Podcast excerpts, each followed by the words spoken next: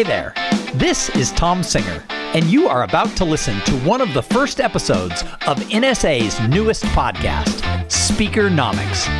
If you like this episode, subscribe to our new show to get weekly insights about becoming a better speaker and building a better business. Subscribe to Speakernomics today by searching for it wherever you listen to podcasts or at spkr.bz slash speakernomics.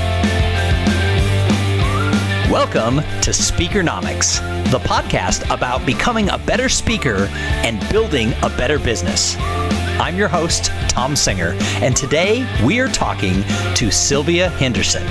She is awesome, and we are going to go really deep into sort of a mindset mindset shift of things you can do to make more money in the speaking business. So Sylvia, before we get started, what are two tips that you have for speakers on how they can make more money? My number one tip is treat the speaking business like a business and have systems and processes in place. And we're going to go more in depth on that. And my second tip is accept that we are in a hybrid world. We will continue to be. So up level your skills, focus yourself, and be ready for this hybrid environment.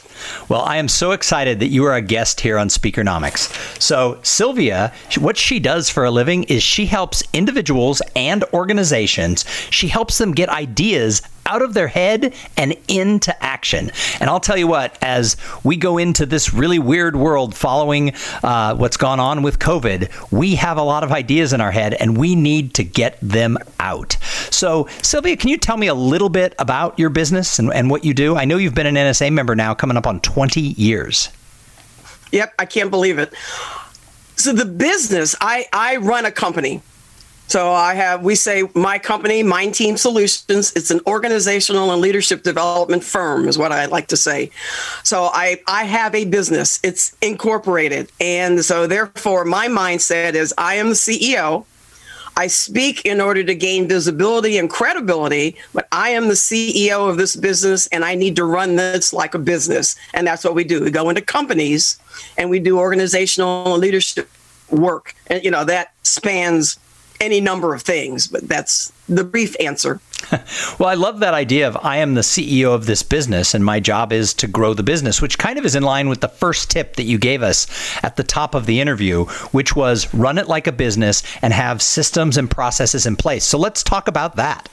For those who are listening and they may be in the early stages of their quote speaking career, that's air quotes, this took a while to realize. So I don't want people to think, ooh, I jumped right in and knew what I was doing. Now I had the advantage of coming from a large corporation. So I had that business kind of a foundation.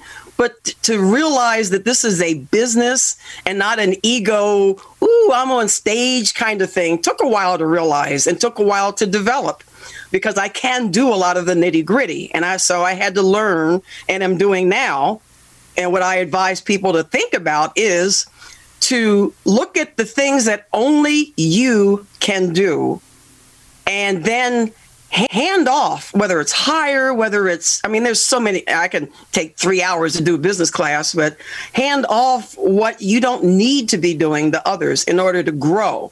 Now if quote speaking for the stage and the ego and the applause is your thing then that's a different tact so I'm going to get into some of the systems and processes that help me, that we do in our company, and that we have our, our clients do in terms of getting what's up here in their heads out and implement it. I don't know if you want to ask questions in between that or not. yeah. Sure. No, we'll just have we'll just have just a fun conversation. So here's here's the thing. You talk about that fact that a lot of people, yourself included, I'll be honest, me too, get into speaking with a little bit of that ego. I always laugh when people say, "Oh, I have no ego." It's like y- you don't choose to get on stage unless you like it a little bit but it can be it can be intoxicating. It can be overpowering. So how do people make that shift from ooh i kind of like being that person on stage to i am running a business as they say in nsa the sage on the stage. I think it comes down to number one finances financial security. At least these are the two things that hit me financial security and the impact I'm making on on the world, if that that sounds big and bold, but that's you know vision is big and bold. So financial security and impact. Uh, the quick, the brief flow. I started out in a major company, you know, making a salary. Okay, I was happy uh, when things happened and I came on my own, at first it was, ooh, I, hey, I'm on stage in these audiences and I'm an extrovert. And so it was a really internal thing that people were clapping. It took a few years to realize I'm not getting financially independent this way. And am I really influencing the world? Great show. They leave, they forget who I am that moved to training where I thought, ooh, I'm going to impart skills, which is what I did in corporate world. Again, I finally came to the realization training, I come in, I do a great job. I've got great materials, but these people are going to do exactly what I did. I took that beautiful leather binder with the fancy planner pages that went back on the shelf, and we went back to doing what we were doing before. So that led to now I'm going to coach. I'm going to influence people. I found out that I cared more about their progress than they did. And so I finally decided okay, to really make money, I need big long-term clients and, and contracts that's back to corporate. So now i am working with corporate not in corporate. And so that was my transformation and what kind of hit my head. And now i am on the path to learning investments which means financial independence on and on so you went from what I would call sort of a traditional speaking business through this transformation to now where you have this this consulting business where you're you're getting big, highly paid contracts, and yet you're still using that that speaking skill to get in front of these clients and to actually find the deals. Is that what you're doing? Your speaking feeds your consulting business? Yes, exactly. And here's where the focus comes in. Now, lots of ideas. Many listeners or viewers out there have got lots of ideas as speakers and can speak on many topics. So here's where the focus comes in, and here's where the, the systems and structure come in.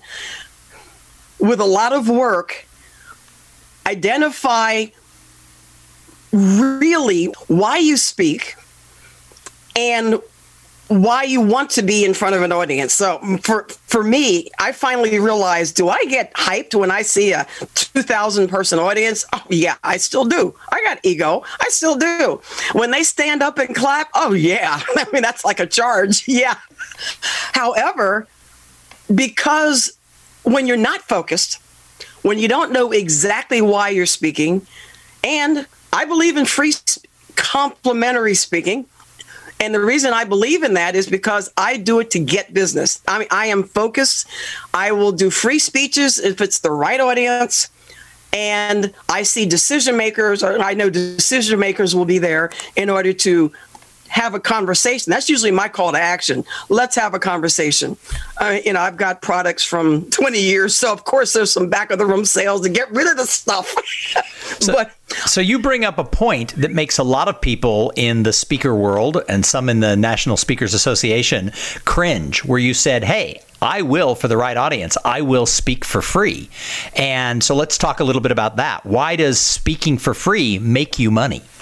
many you know keynoters who get twenty and thirty thousand dollars a speech, and I know we're not we don't talk money uh, in NSA, but that's fine. And but, but look at what happened. Look at what happened through 2020. I know many friends and colleagues who are at that keynote level who were devastated. That's right, because state they were stage dependent is what I call it. Hmm. Now there's a there's a system and a strategy for that also, and we're doing it right now. So if if skills haven't been up leveled and equipment hasn't been up leveled in the last ten months, I'm not sure what you stage dependent speakers have been doing because there are new opportunities here, and I'm speaking more now and reaching more people and getting more phone calls because I'm speaking for free in this medium than I even did before in person, although I still want in person. free speaking, I stopped saying free. You notice I stopped myself in the middle. I call it complimentary. To me, speaking is marketing. And I think that had to get into my head. Speaking is marketing, and it's verifying our smarts and inviting people to talk further. Yes, I might speak to 2,000 people and get five phone calls, but those five phone calls, because they're the right people, are yielding more results longer term. So you mentioned that in this new environment, and by that you mean this virtual and this hybrid world that have come out because of the, the COVID crisis.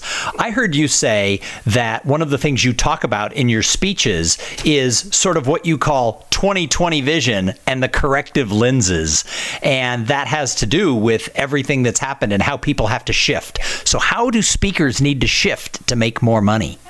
Well, I addressed that a little bit already, but uh, even more specifically. So I call this 2020 um, corrective lenses because the goals and the plans, and I'm all about having a vision and making goals and plans at the beginning of a year and changing them quarterly normally anyway. Definitely had to change now. Again remember i come from corporate where strategy and quarterly check-ins were the norm. So i got that business background just from you know 20 years in a we'll just say a major technology company uh, so so the goals and the plans that started out the beginning of this year because i have strategy sessions with myself and then with my company another idea to have I know I'll shift slightly. The end of the year, the last week after Christmas for me is a going underground business planning in place uh, time for the next year, has been for years.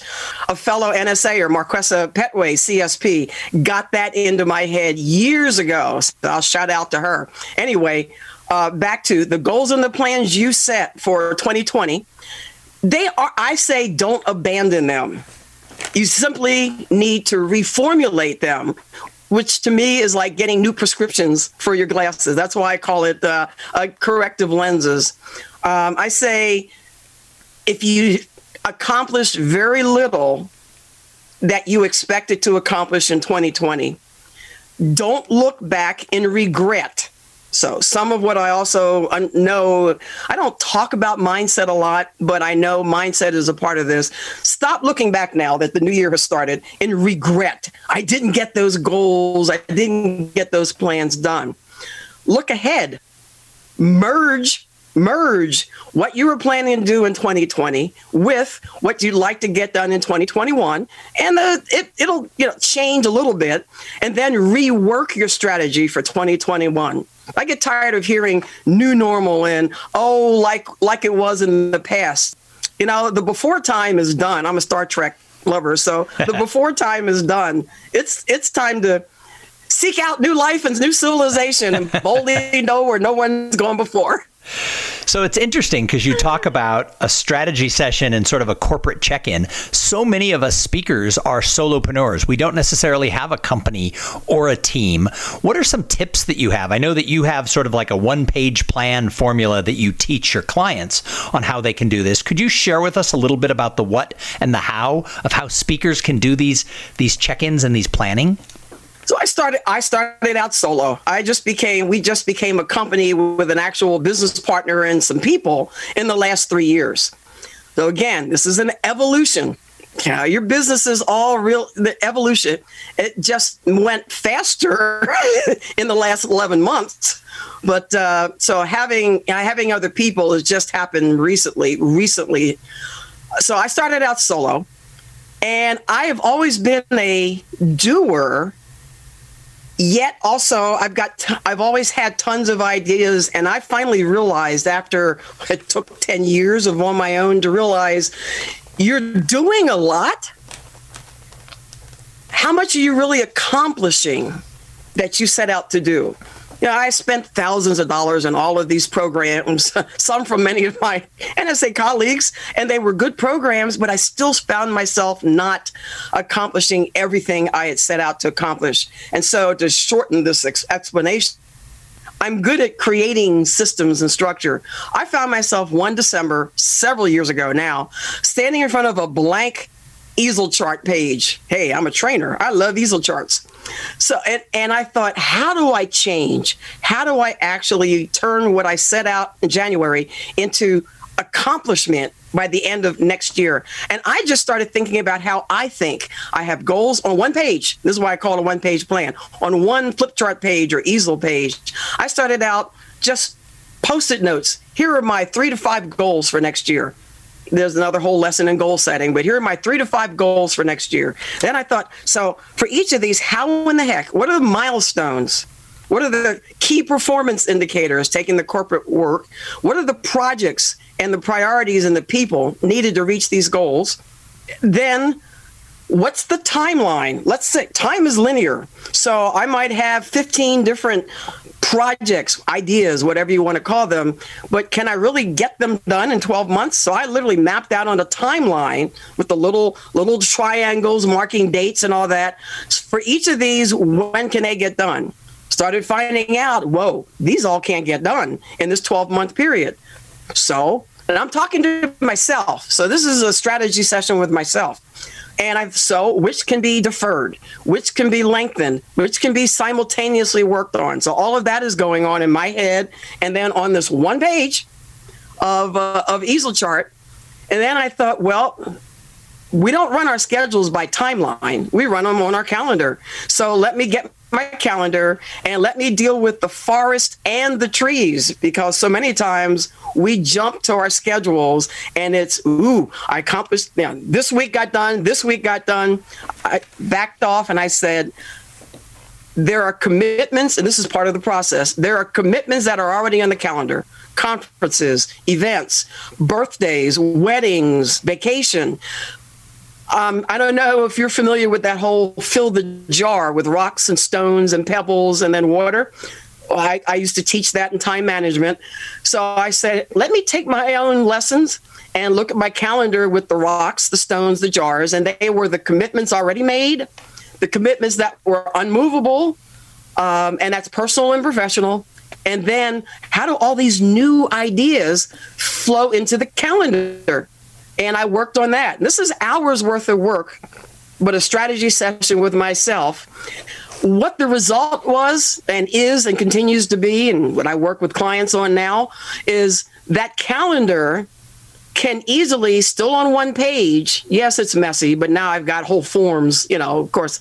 That calendar flows back to the timeline, flows back to the priorities and the key performance indicators, flows back to the goals that I set to form them flows back to the vision that created the goals. It's all visible. It stays visible on my office wall. And when I get that phone call that, and I'm go, ooh, squirrel, I can turn over and look at that one page plan and go, ooh, I've got 15 things going for January or February. Is this opportunity better than something already planned? Or do I need to say no? And I mean, this that was just a, a, a nutshell of the process. But this process is agnostic of any tech tool. I don't care what you use. I don't care what your business model is. I don't care if it's one person or an entire organization. The system, the process can be translated across the board. It works for creatives who need to have colors and pictures on their plan. And it works for that linear, true corporate person that doesn't deal with all of that. So I'm now exhausted, but that's. that's the process, my one page plan. So I assume that uh, somebody can get a hold of your one page plan. Is there a way to get a copy of that? Of course. I'm a speaker. I have calls to action. So no.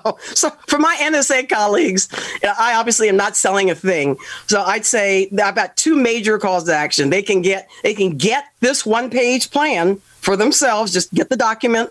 Uh, at my company name, uh, company URL is Mind Team Solutions.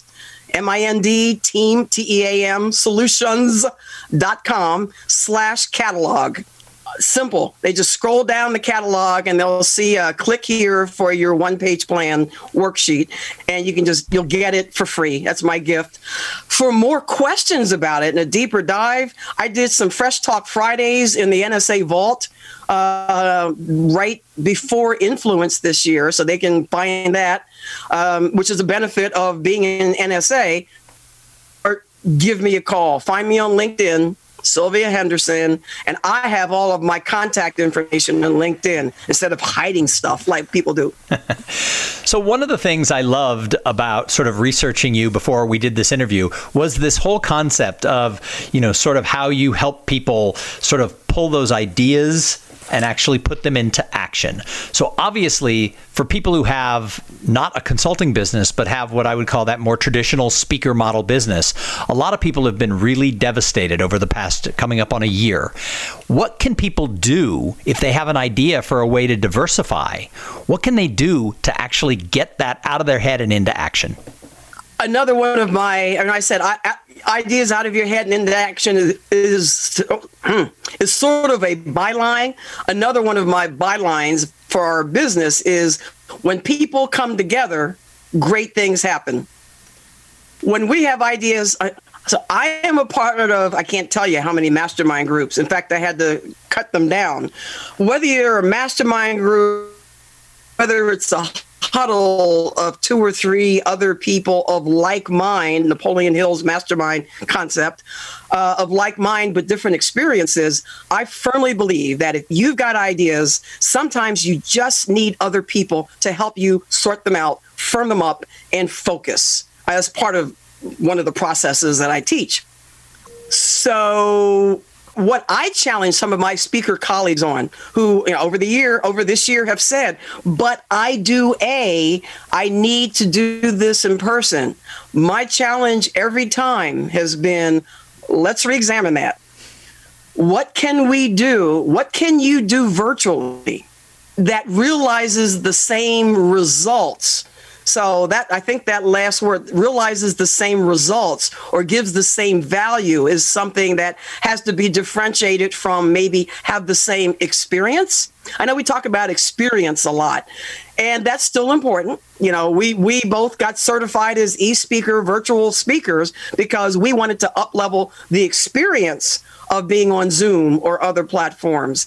Yet, not everybody does this, has the equipment to do this. I say, what's the end result that you achieved when you were in person?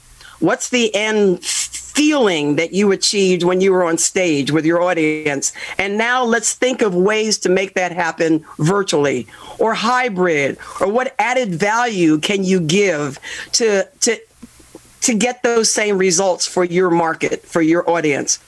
Because this world has given so much more opportunity. I can send PDFs. I can create all kinds of cool stuff online and move people to it that I couldn't do when I was standing on stage in person. So, Sylvia, are you optimistic about the future of the speaking business? Completely. Now, emphasize business when you say speaking business. I am optimistic. There's so much we can learn for free and for fee. There, we, NSA, oh my gosh, our colleagues, when being involved in NSA, the more people see you're involved, the more people see you give. And I've experienced this, the more they're willing to give. I've gotten thousands of dollars of consulting from peers because I give. Um, and so, I mean, that's a lesson to those who are listening also. So there's just so many ways to up level your skills and up level your tools. And yes, I am very optimistic and it's helped me change and grow my business model. Awesome. Well, thank you so much for being here and being a guest on, on Speakernomics. And everybody who's listening, please join us next week for more thoughts, ideas, and actionable information on how to make money as a professional speaker. And always remember the motto of this podcast speak, get paid, repeat.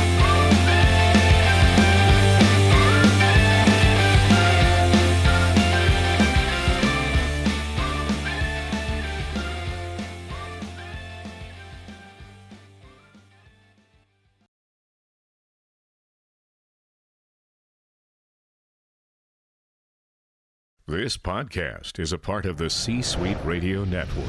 For more top business podcasts, visit c-suiteradio.com.